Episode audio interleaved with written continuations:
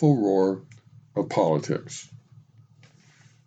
I was talking to a friend the other day, and he was bemoaning the fact that his mailbox has been overflowing lately with political advertising from all kinds of different candidates and ballot measures, wanting his vote next month in the big midterm elections.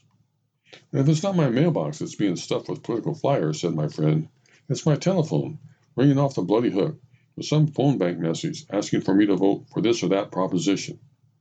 Plus, it seems like every other ad on television or the radio is a political one, and most of them are so misleading and so dishonest that it's almost funny if it wasn't so sad.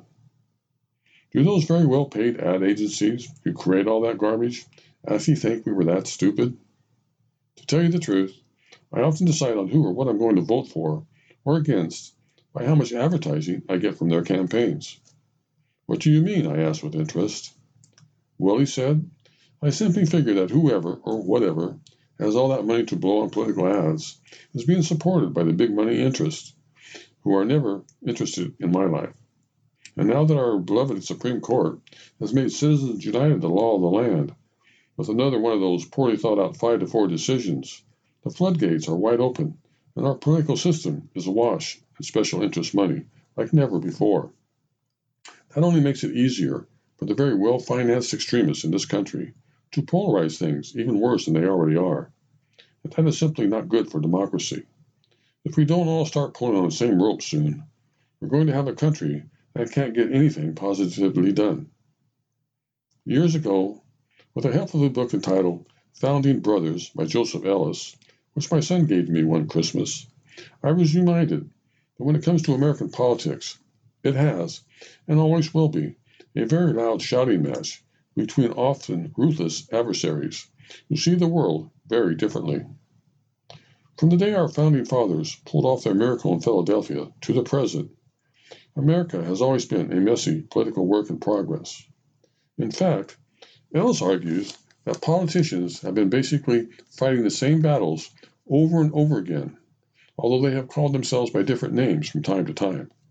But whether it's been the Jeffersonians versus the Hamiltonians, or states' rights believers versus Unionists, or Democrats versus Republicans, or liberals versus conservatives, true believers have never shied away from the lowest means imaginable to win the political day. And we should not be too terribly surprised or saddened when they continue to do so. For those who believe that politics has never been nastier than it is today, that it has now reached a point where it is destroying the average citizen's urge to participate. Ellis reminds us that today's rhetoric is nothing compared to that which was unleashed in the earliest days of our country. Historians have labeled the 1790s the age of passion for good reason, writes Ellis. For in terms of shrill adversary rhetoric, flamboyant displays of ideological intransigence, intense personal rivalries, and hyperbolic claims of imminent catastrophe, it has no equal in American history. Our founding fathers certainly didn't shy away from making things personal, too. For instance, John Adams despised Alexander Hamilton and often referred to him as the bastard brat of a Scottish peddler. Tom Paine was known to pray for the death of George Washington. Thomas Jefferson secretly hired a poison pen writer to publish any dirt he could find on John Adams, only later to discover that the same writer was penning newspaper articles claiming that Jefferson had a black mistress. And Alexander Hamilton's well known view that he considered Aaron Burr to be unprincipled and despicable eventually led to a duel between the two, which left Hamilton mortally wounded on a New Jersey field of honor. So you may ask, why has all of this nasty political bickering continued on down through the ages? The answer turns out to be very simple because the stakes are so very high.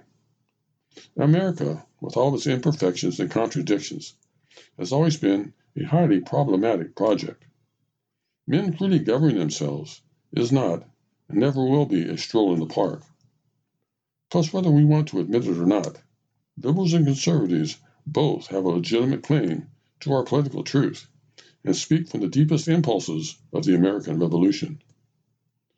So, with yet another important election getting closer all the time, history tells me that the political verbiage is going to only get nastier. And when it reaches the point, as it always does, when like my friend and I can't stand to view one more political ad or listen to one more candidate debate, I will simply force myself to recall the following words of Frederick Douglass Those who profess to freedom, that depreciate agitation, are men who want crops without plowing, rain without thunder and lightning, and the ocean without the awful roar of its mighty waters.